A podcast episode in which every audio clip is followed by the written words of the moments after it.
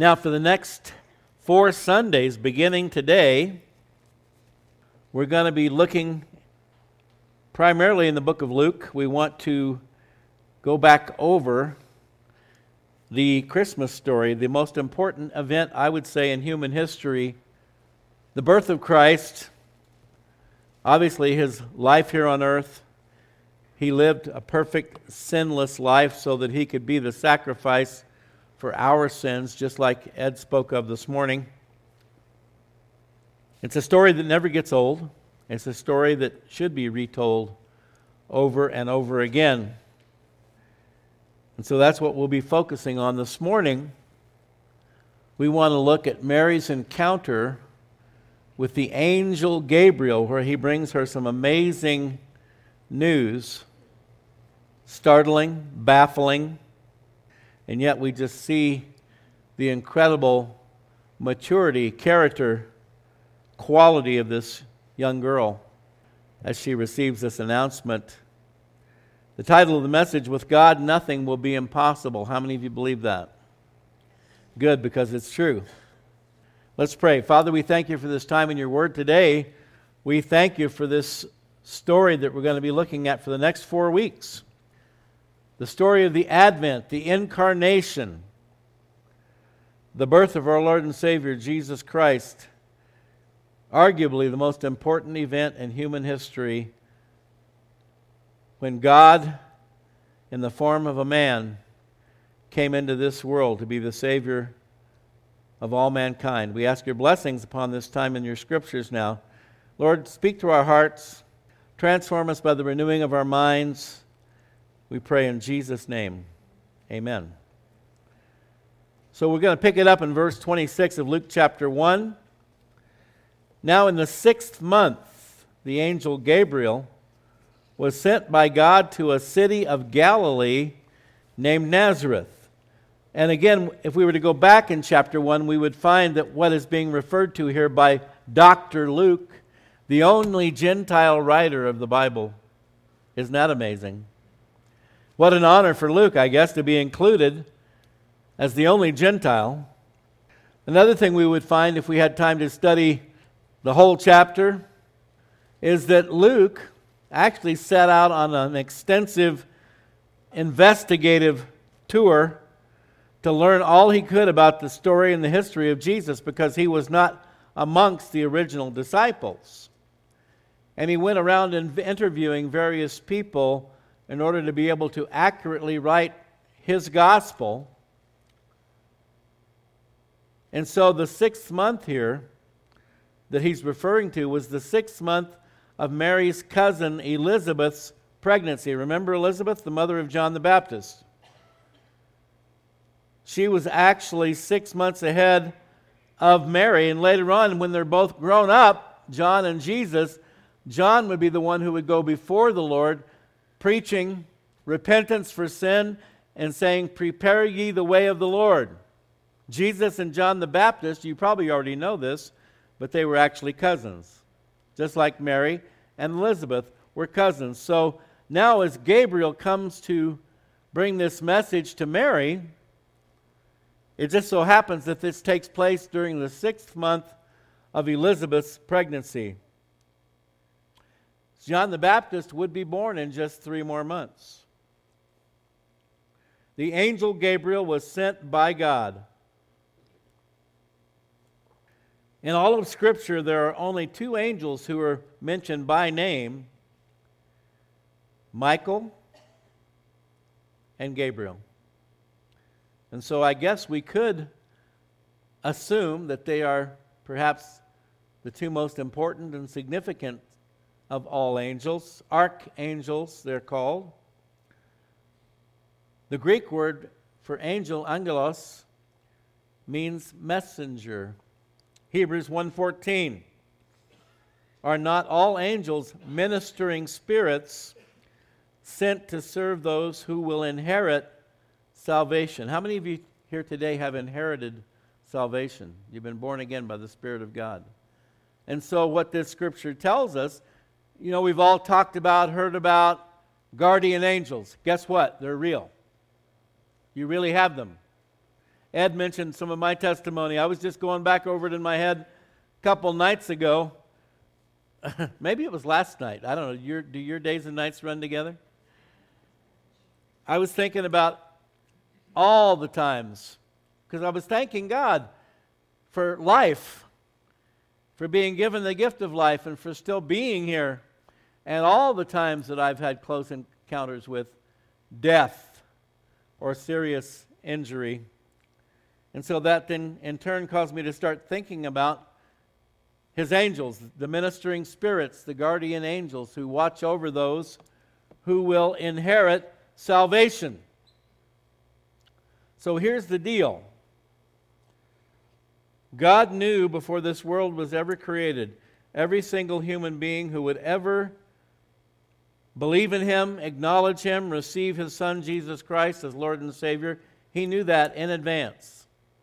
And therefore, because God is omnipotent, He's all-powerful, He's omniscient, He's all-knowing, He's omnipresent, He's everywhere, He's really smart. God also knows that who would be the enemy's prime target? We know who the enemy is, right? The devil, Satan, Lucifer, the dragon, the serpent. Who would be his prime target? Those that are predestined, foreordained, chosen to become the sons and daughters of God. The ones that will never come to Christ, He can let them go their merry way and destroy themselves, because that's what we do. That's what sin does. Drug addiction will destroy you. Pornography will destroy you. Sexual impurity will destroy you. All these things will destroy you. Greed will destroy you. So if you're not ever going to come to Christ, and God knows if you will or you won't, then I hate to tell you this, but you're not going to get a guardian angel. If God already knows in advance that you're all, that you're going to reject Him throughout your entire life, and by the way, that's what the blasphemy of the Holy Spirit is. I've met so many believers in my life that were worried. Oh, no, no, I'm worried, I'm worried, I'm afraid I've blasphemed the Holy Spirit. Well, have you denied Christ? No. Then guess what? You haven't blasphemed the Holy Spirit. That's the devil trying to mess with your head. He's got six ways to Sunday, just like Chuck Schumer. The F B I, they got six ways to Sunday to get back at you, Mister Trump. You better watch out. Oh my goodness, was that a prophecy? The devil's got six ways to Sunday to mess with your head, but don't let him do it. Let God transform you by the renewing of your mind through the washing of water with His Word.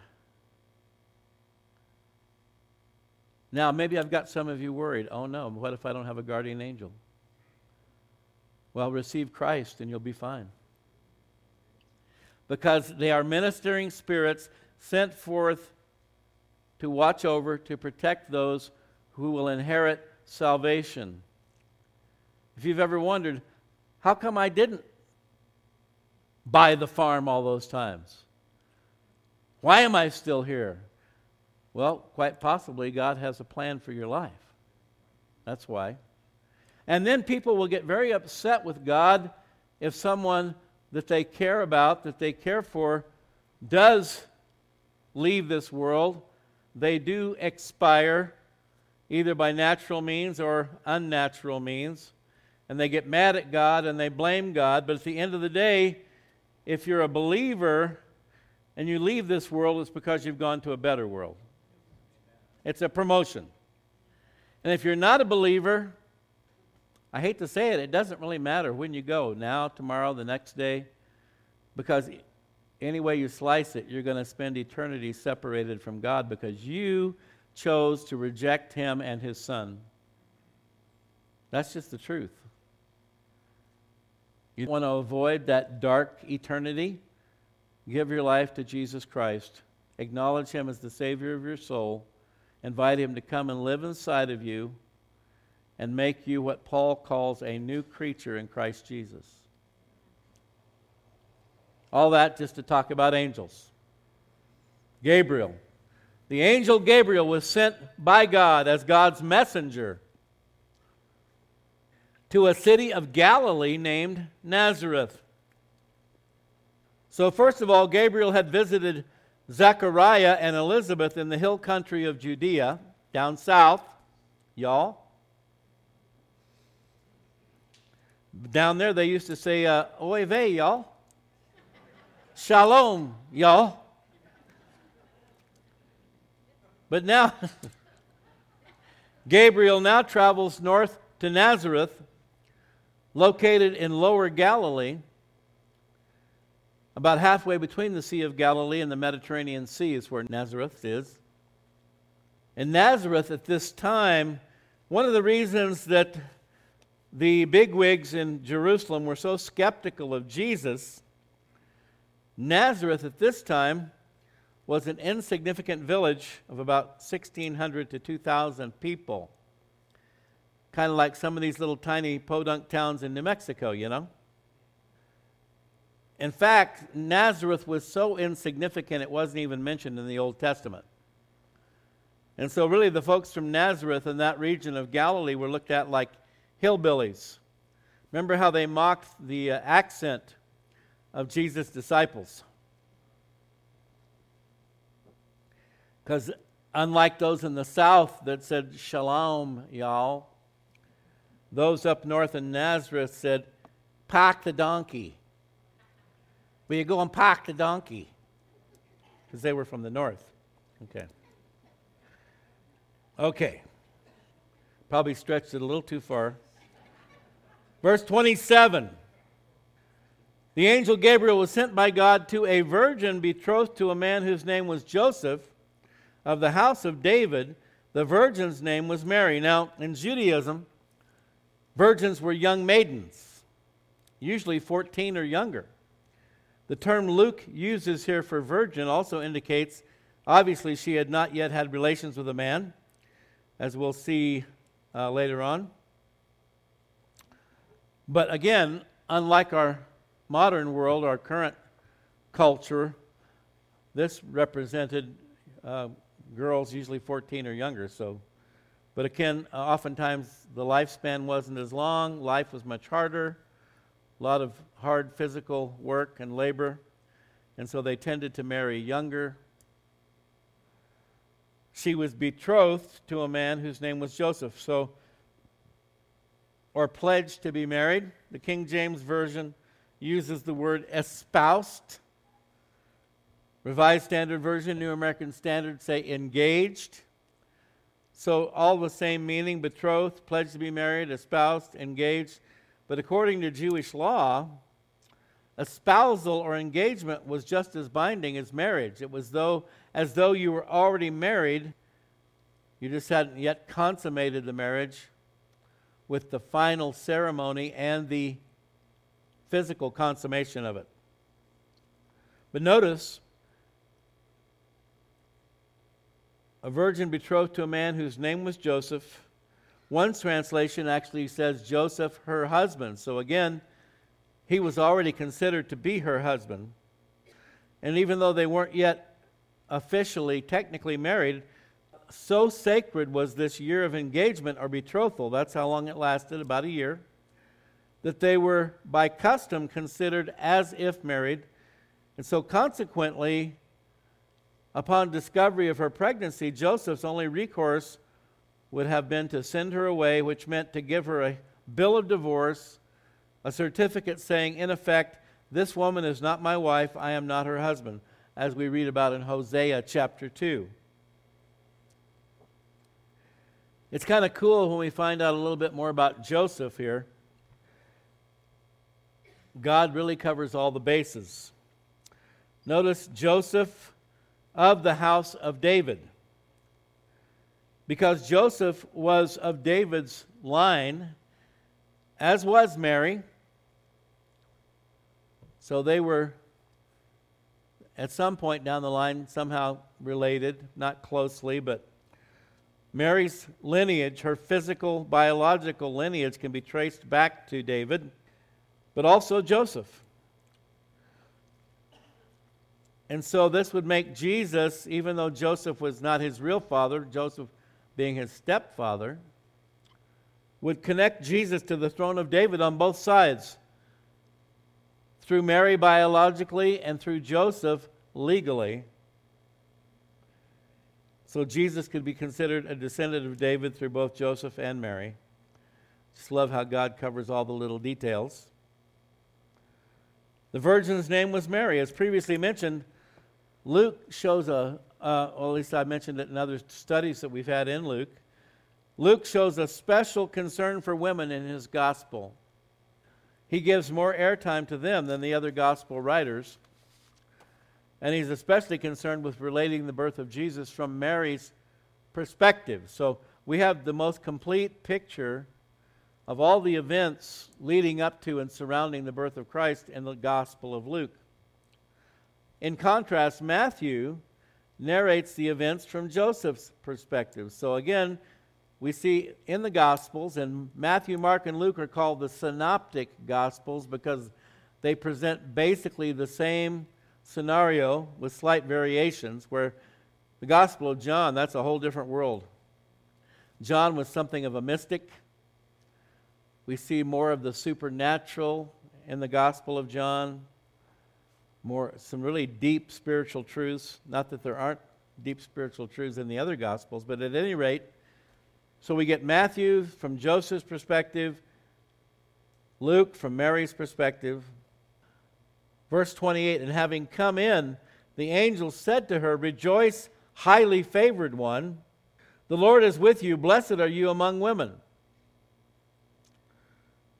Rejoice, highly favored one. Now, literally, this can be translated, grace, you who are highly graced. Grace is God's unmerited favor. It means we don't deserve it. And then highly graced. Mary, you're really receiving a double portion of God's grace, the greatest possible honor you're about to receive. And so even though Mary was obviously a godly young woman, girl, it wasn't because of her godliness as much as it was God's grace. Grace, you who are highly graced. It was grace, God's grace, not Mary's character, that made her God's choice. The Lord is with you. And in the Old Testament many times, and also in the New Testament, God often encouraged his servants that he was with them. That's why it's important, folks, that we do spend time in God's Word, time in prayer, because God wants to communicate with us, and one of the things that he wants to communicate to us on a regular basis is the fact that he is with us. But we can get so caught up in the affairs of everyday life, in the distractions, the cares, the worries, the concerns, that we can actually, I don't know about you guys, do you ever forget, wait a minute, wait a minute, God is with me. So important. And that's really, before Gabriel gives Mary all the vital statistics of what's going to happen, first he tells her how blessed she is, highly favored one, and then the Lord is with you. And for what he's about to tell her, she's going to need to know that. Jeremiah one eight, do not be afraid of their faces, for I am with you to deliver you, says the Lord. We find that over and over again where God comes to encourage, to uplift his people, to let them know that he's with them. Matthew twenty-eight twenty, when Jesus is giving his disciples the Great Commission, go into all the world and preach the gospel, making disciples of all nations. Verse twenty, teaching them to observe or obey all things that I've commanded you. So one of the jobs of a disciple is to instruct others in obeying God's commands. Not because we're saved by works, but because if we are truly saved, truly born again, truly sold out to God, we will desire to keep his commands, to obey him. Teaching them to observe all things that I've commanded you, and lo, notice this, Jesus tells his disciples, and they're going to need to know this too, because they're going to go out into the big bad world. They're going to be persecuted. They're going to be stoned. They're going to be beheaded, crucified. Lo, I am with you always, even to the end of the age. Folks, right now we're at the very end of the age. Did you know that? We're in the last days. But Jesus promised he would be with us even to the end of the age. Let me read Luke one twenty-eight again to you from the King James Version. The angel came in unto her and said, Hail, thou that art highly favored, the Lord is with thee, blessed art thou among women. Hail, greetings. And greetings, like hail, were normal, but rank and status within society determined whom one would greet and with what words. Mary, being both a woman and a young person, again, fourteen or even less perhaps, not yet married, Mary had virtually no social status. It was a whole different world back then. Today, we see uh, so many times these young, immature, unlearned uh, novices running the show. Wasn't that way back then. You know the old expression, children should be seen and not heard. Do you remember that? When I was a kid, that's what they said.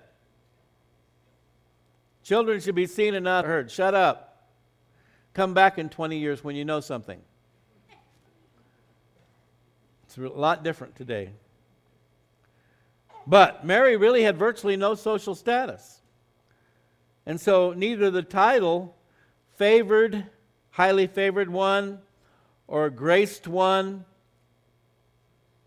grace, you were, high, were highly graced, nor the promise that he, Gabriel, gives her, the Lord is with you, none of that would have been in a traditional greeting, even if she had been a person of status. This is an amazing greeting that Gabriel approaches Mary with. Even somebody of a higher status in life would not normally have received a greeting of this magnitude.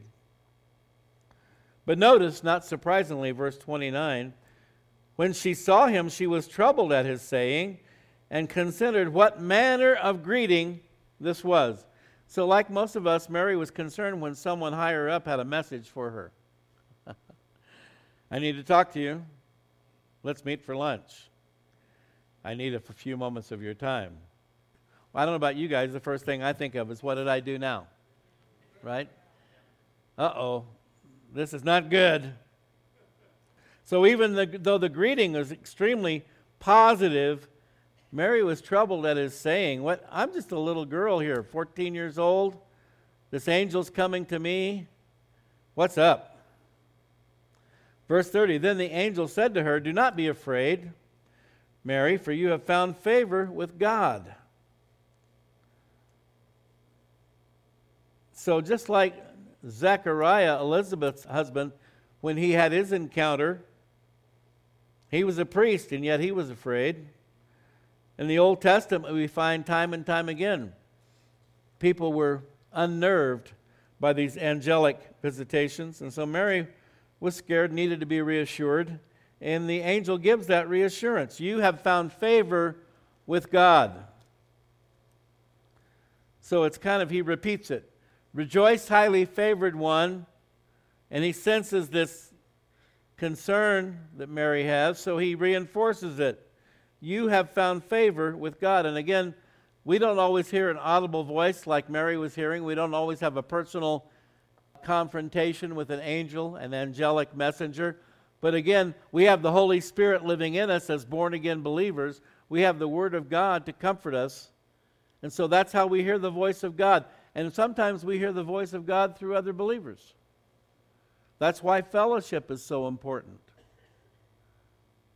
They can uplift us, encourage us with godly biblical counsel, comfort, right? Do not be afraid. You have found favor with God. It's okay, Mary. You're not in trouble. God's not taking you to the woodshed. I've got good news for you.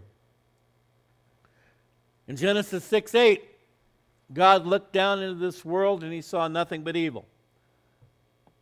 The attitudes and intents of men's hearts was nothing but evil all the time. And yet, Genesis six eight, Noah found favor in the eyes of the Lord. Mary, like Noah, was a righteous person, in the midst of an unrighteous generation. Can you identify with that? We're not perfect, but we are forgiven. That's that old expression, Christians aren't perfect, they're just forgiven. And so, thank God, we've celebrated communion today. By the grace of God, through the blood of Jesus Christ, we are counted as righteous. And so we may be living in a wicked and perverse generation upon the earth, but we can still find favor with God, just like Noah, just like Mary. Favor or grace, the Hebrew word chen, from a root meaning to bend or stoop. What does that mean? It's a meaning of condescending or unmerited favor of a superior person to an inferior one. God is the superior one. We're the inferior ones, and yet because of His love, His grace, His mercy, His, he, he pours out His grace upon us, His favor, and He condescends to have relationship with us. And finding favor here, as the angel tells Mary,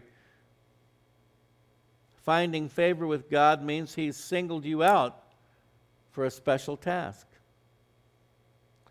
But by the way, that doesn't mean it's going to be easy. Remember who else found favor with God? Job. See, God just has a whole different way of looking at things than we do. He singles you out for a special task. You have found favor with Him, but that doesn't mean it's going to be easy. Verse thirty-one, behold, you will conceive in your womb and bring forth a son, and shall call his name Jesus. Now this would be great news if Mary and Joseph had already consummated their marriage, right?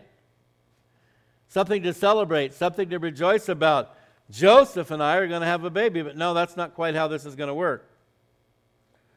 You will conceive in your womb, bring forth a son, and shall call his name Jesus, or Yeshua, we know in the Hebrew.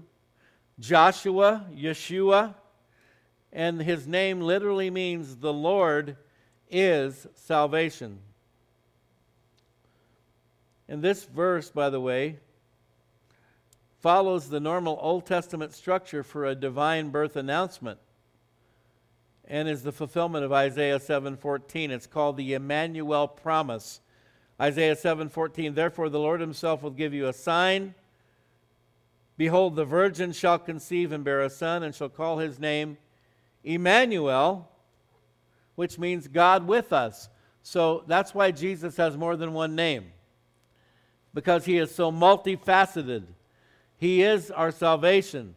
The Lord is our salvation. He's also God incarnate, God in the flesh, God in human form. Matthew one twenty-three, behold, the virgin shall be with child and bear a son. They shall call his name Emmanuel. So Matthew, quoting from Isaiah fourteen, and then he gives us the translation, which is translated, God with us. Verse thirty-two, he will be great and will be called the Son of the Highest, and the Lord God will give him the throne of his father David. He will be great, to be exact, the greatest of all, right? Interesting that the Muslim outcry of Allahu Akbar, which Avi Lipkin taught us, means God is greater. And what they really are saying when they call out Allahu Akbar, they're saying that their God is greater than our God, which is not true, of course, because their God is the fallen one, Lucifer, whereas our God is the greatest of all. He will be called the Son of the Highest. He will be great. And of course, that makes sense that the enemy would use that strategy. The Lord God will give him the throne of his father David. So in Luke's genealogy in chapter three, Matthew's genealogy in chapter one, Jesus' lineage is linked to David, making him the legal and biological heir to the throne of David. And the coming of the Son of God to earth involved not only our personal salvation, but also the fulfilling of God's promises to His people Israel. Verse thirty-three, He will reign over the house of Jacob forever, and of his kingdom there will be no end. This part of Gabriel's announcement has to do with Christ's millennial kingdom. This hasn't happened yet. This will happen when he comes back with the saints at the end of the tribulation. See, the church is not the house of Jacob. We are under the new covenant. So this is a specific promise for the people of Israel. And right now, Jesus is seated at the right hand of the Father, which is not the same as the throne of David. When he returns and establishes his millennial kingdom here on the earth, he will rule from Jerusalem, and he will sit on the throne of David.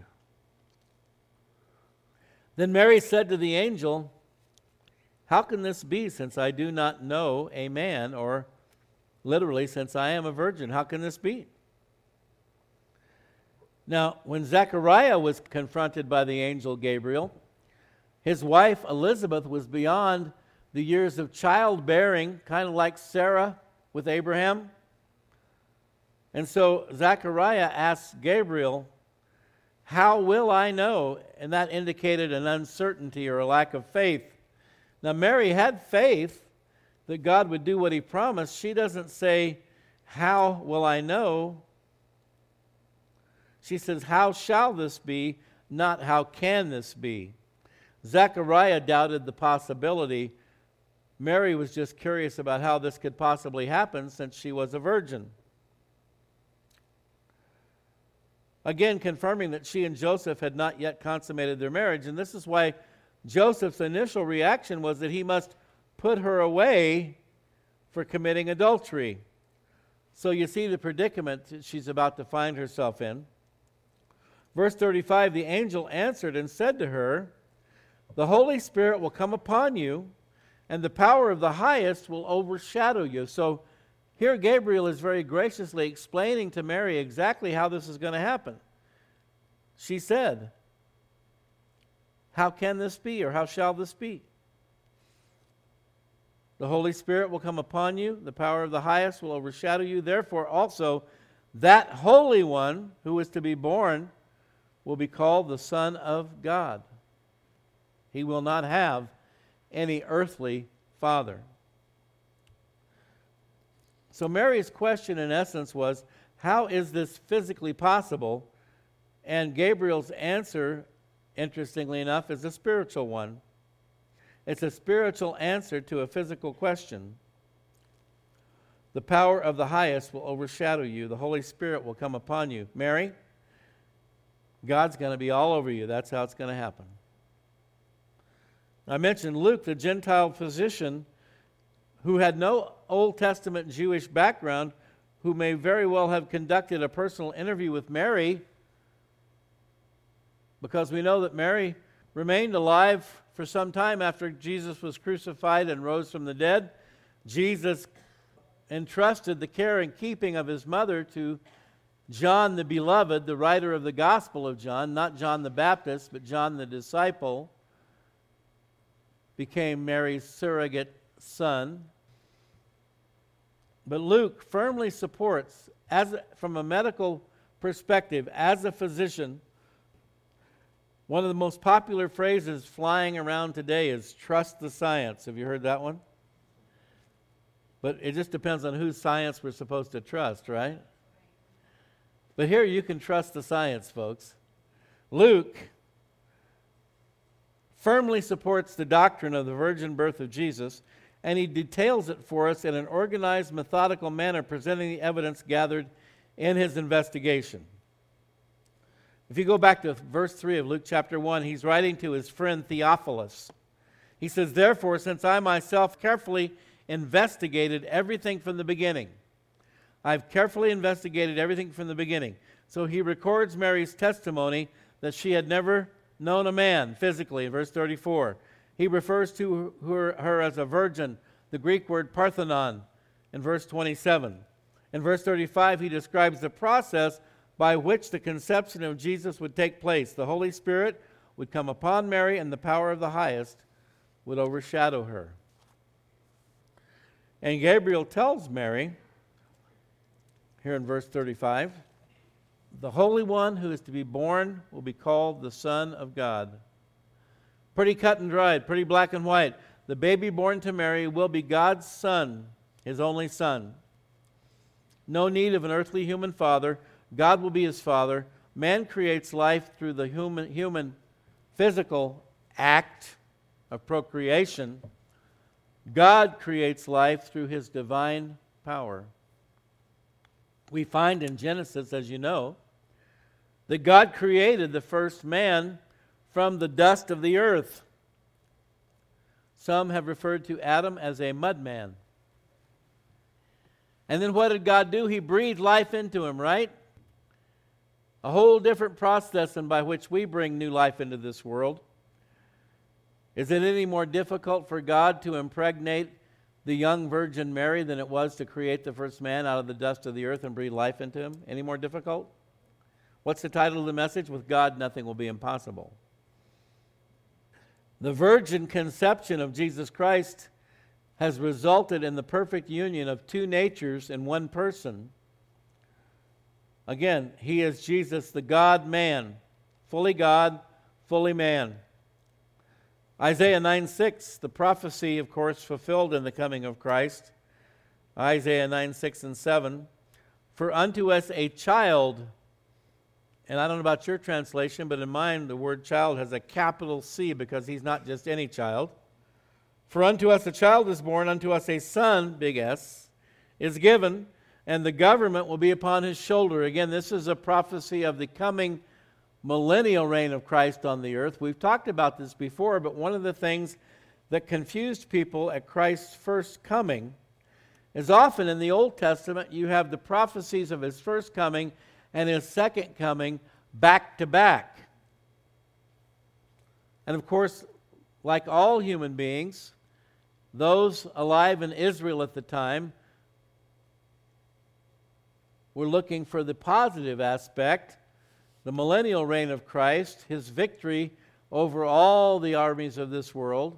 They overlooked the part where he would come the first time as a suffering servant and were only looking for a conquering king. Remember when he rode into Jerusalem on the donkey, they were all gung-ho for that.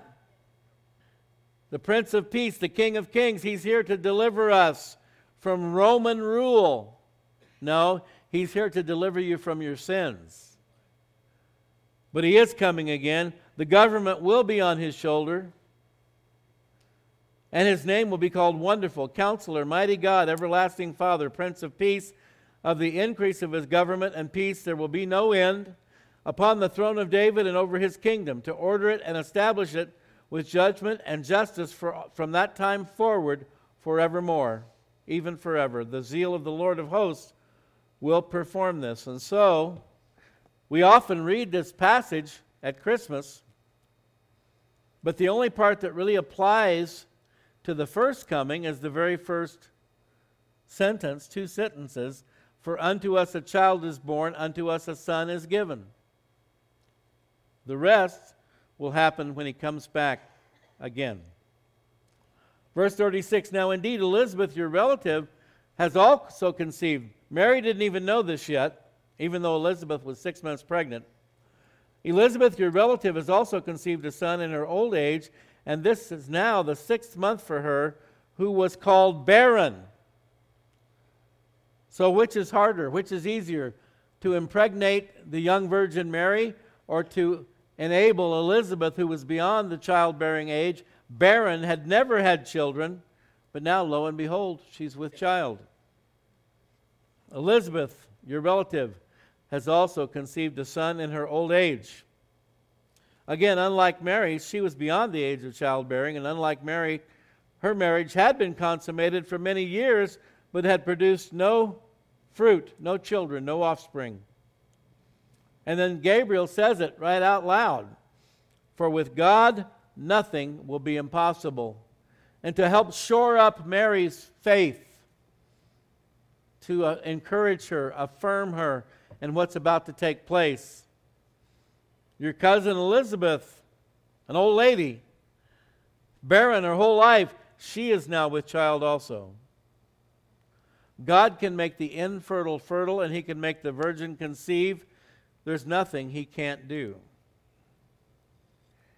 And after this shocking bit of news, Mary said, verse thirty-eight, "Behold, the maidservant of the Lord. Let it be according to me according to your word." And the angel departed from her. Wow. The only question she asks is, how, how, can, how can this be? How can this happen? How are you going to do this? Not, really? Is this really going to happen? I don't believe it. I can't imagine. Just, wow, since I've never been with a man, how is this going to happen? The angel tells her. And then her response is simply, "Behold, the maidservant of the Lord." How many of us would have responded that way? Wait a minute, Lord. Hold on. I'm a young girl. I haven't, I haven't slept with my husband yet. I'm going to be an outcast. I'm going to be accused of adultery. In, fa- in fact, I could be stoned to death for that. Under Jewish law, if I'm convicted of adultery, I could be stoned to death. Um, I don't really think I want this job. Have you ever reacted that way to God when He's asked you to do something? I don't know, Lord. I don't. I don't know if I want to do that. Uh, can you find somebody else? Even Moses, remember? He didn't want to go. But Mary, behold, the maidservant of the Lord. And here's what's interesting. Many people get it backwards when it comes to God, and they think that God is supposed to be our servant. Now, yes, Jesus did come as a humble servant. He laid down His life for us. But in the overall scheme of things, God is not our servant, we're His servants. Mary had it right. A lot of people go through life asking, what's God going to do for me? He already did it. We're studying it right now. What's God going to do for me? Is He going to give me a new house, a new car, a better job, a beautiful wife, a handsome husband, perfect children? What's God going to do for me? He already did it. He sent His one and only Son, Jesus Christ, to die on the cross for your sins and my sins. That's what He did for you. Now the question is, what are you going to do for Him? Are you going to lay down your life for Him? Jesus said, if any man come after me, he must deny himself, take up his cross, and follow me. He's the leader. Hello? We're to be the followers. Mary had it right. Behold, the maidservant of the Lord, let it be to me according to your word. Your will. Jesus, even Jesus in the garden prayed, Father, if it be possible, take this cup from me. Lord, Father, if you have a plan B that you've not made me aware of, this is a great time to reveal it. But nevertheless, not my will, but your will be done. If the very Son of God yielded to the will of the Father, how much more should we? Amazing. Of course, Mary didn't have a cell phone. Mary didn't have a laptop or an iPad. Mary didn't have Netflix. fourteen-year-old girl living two thousand years ago didn't have all the distractions that they have today. Do we ever wonder why? We've talked about this. fifty-six percent of young adults who identify as Christians, they don't go to church. Do we ever wonder why our young people are drifting farther and farther away? Is it because we've allowed them? I talked about this a few moments ago, how in Mary's day, she had no social standing. She was a child. Children should be seen and not heard. That might sound a little harsh, but we've gone completely the other way now. If we wonder why people are so far from God, the enemy has been very successful in creating every possible imaginable distraction. And we've all been sucked in by it. I talked about this several years ago relating to that film, The Matrix, if you've ever seen it. And that's been the enemy's strategy, to catch up the whole planet in this technological matrix, which turns our eyes and hearts and minds away from God and towards other things. We all need to pray about it. We need to think about it. We need to work on it, because the enemy's been quite successful. Ultimately, God wins. Those who are on God's side wins. But we are in a spiritual battle for the ages. But thank God that two thousand years ago, he sent his son, Jesus Christ, into this world to save us from our sins. Let's stand. Again, what did Mary face? She said, "Let it be to me according to your word," knowing full well the shame, humiliation, and scorn she would face as an adulteress and unwed mother, and possibly the loss of her marriage before it even began. We know that Joseph did consider putting her away quietly, not exposing her to public shame, because he loved her. But he really, until the angel explained to him what was going on, he really thought Mary had been unfaithful. And she was just a teenager. So the challenge for us here today: are we willing to say what Mary said to God? "May it be to me as you have said. Let it be to me according to your word." Let's pray. Father God, we thank you for your word. We thank you for the wonderful example of a young girl named Mary. Lord, we do ask your forgiveness for allowing ourselves and our young ones, our children, our grandchildren, to be sucked in by this world. Lord, you've told us in your word we can't love you and love the world. They're not compatible, and we have fallen short in many ways. We do ask your forgiveness. And Lord, our hearts do go out to the young people, for the young people of today who have been drawn away by the things of this world. Help us, we pray, to do better at leading them to you, Lord, leading them to Christ, showing them you, Lord, are the way, the truth, and the life. Thank you, Lord, for this time of year where we once again focus in. Although we should be focused every day, this is a special time where we give special attention to the birth of our Lord and Savior, Jesus Christ. Thank you, Lord. Help us to make the most of this opportunity we have throughout this month to point people in the right direction to the real, true meaning of Christmas, the celebration of the birth of our Lord and Savior. Let's take a moment now. If you have a prayer request, raise your hand. I'd like to pray for you. Prayer requests. Father, we lift up all those who have just raised their hand. We pray for those needing healing in their physical bodies. Lord, you are the great physician. Lord, you are the one who heals us. We ask that you would heal those who are struggling with illness, whether it be something minor or major. We talked about the fact that nothing will be impossible with you, Lord. So we lift up those afflictions, illnesses, injuries. And we ask that you would just lovingly, graciously favor us, pour out your healing upon us. We pray also for mental and emotional issues. Those need healing too, that you would touch us in our hearts and our minds, that you would bring comfort and strength, that you would lift off of us any anxiety, depression, fear, worry, doubt, unbelief, jealousy, bitterness, vengefulness, unforgiveness. Lord, cleanse our hearts and minds of these things, we pray in Jesus' name. And we pray also for relationships to be healed that have been damaged or broken. Lord, give us the ability through the power of your Holy Spirit to be those who would promote reconciliation and restoration. Help us to be peacemakers. In the name of Jesus, we ask, Lord, for financial provision for those who are struggling. Lord, we pray that you'd impart hope and faith to us, that we'd be able to trust you no matter how bleak or dire the situation might look. Again, help us to be reminded that you are with us. You're on our side. And as we put our faith and our hope and our trust in you, you will provide for us, you will take care of us, and we thank you for it. Now we ask you to receive our final offering of praise this morning. In Jesus' name, amen.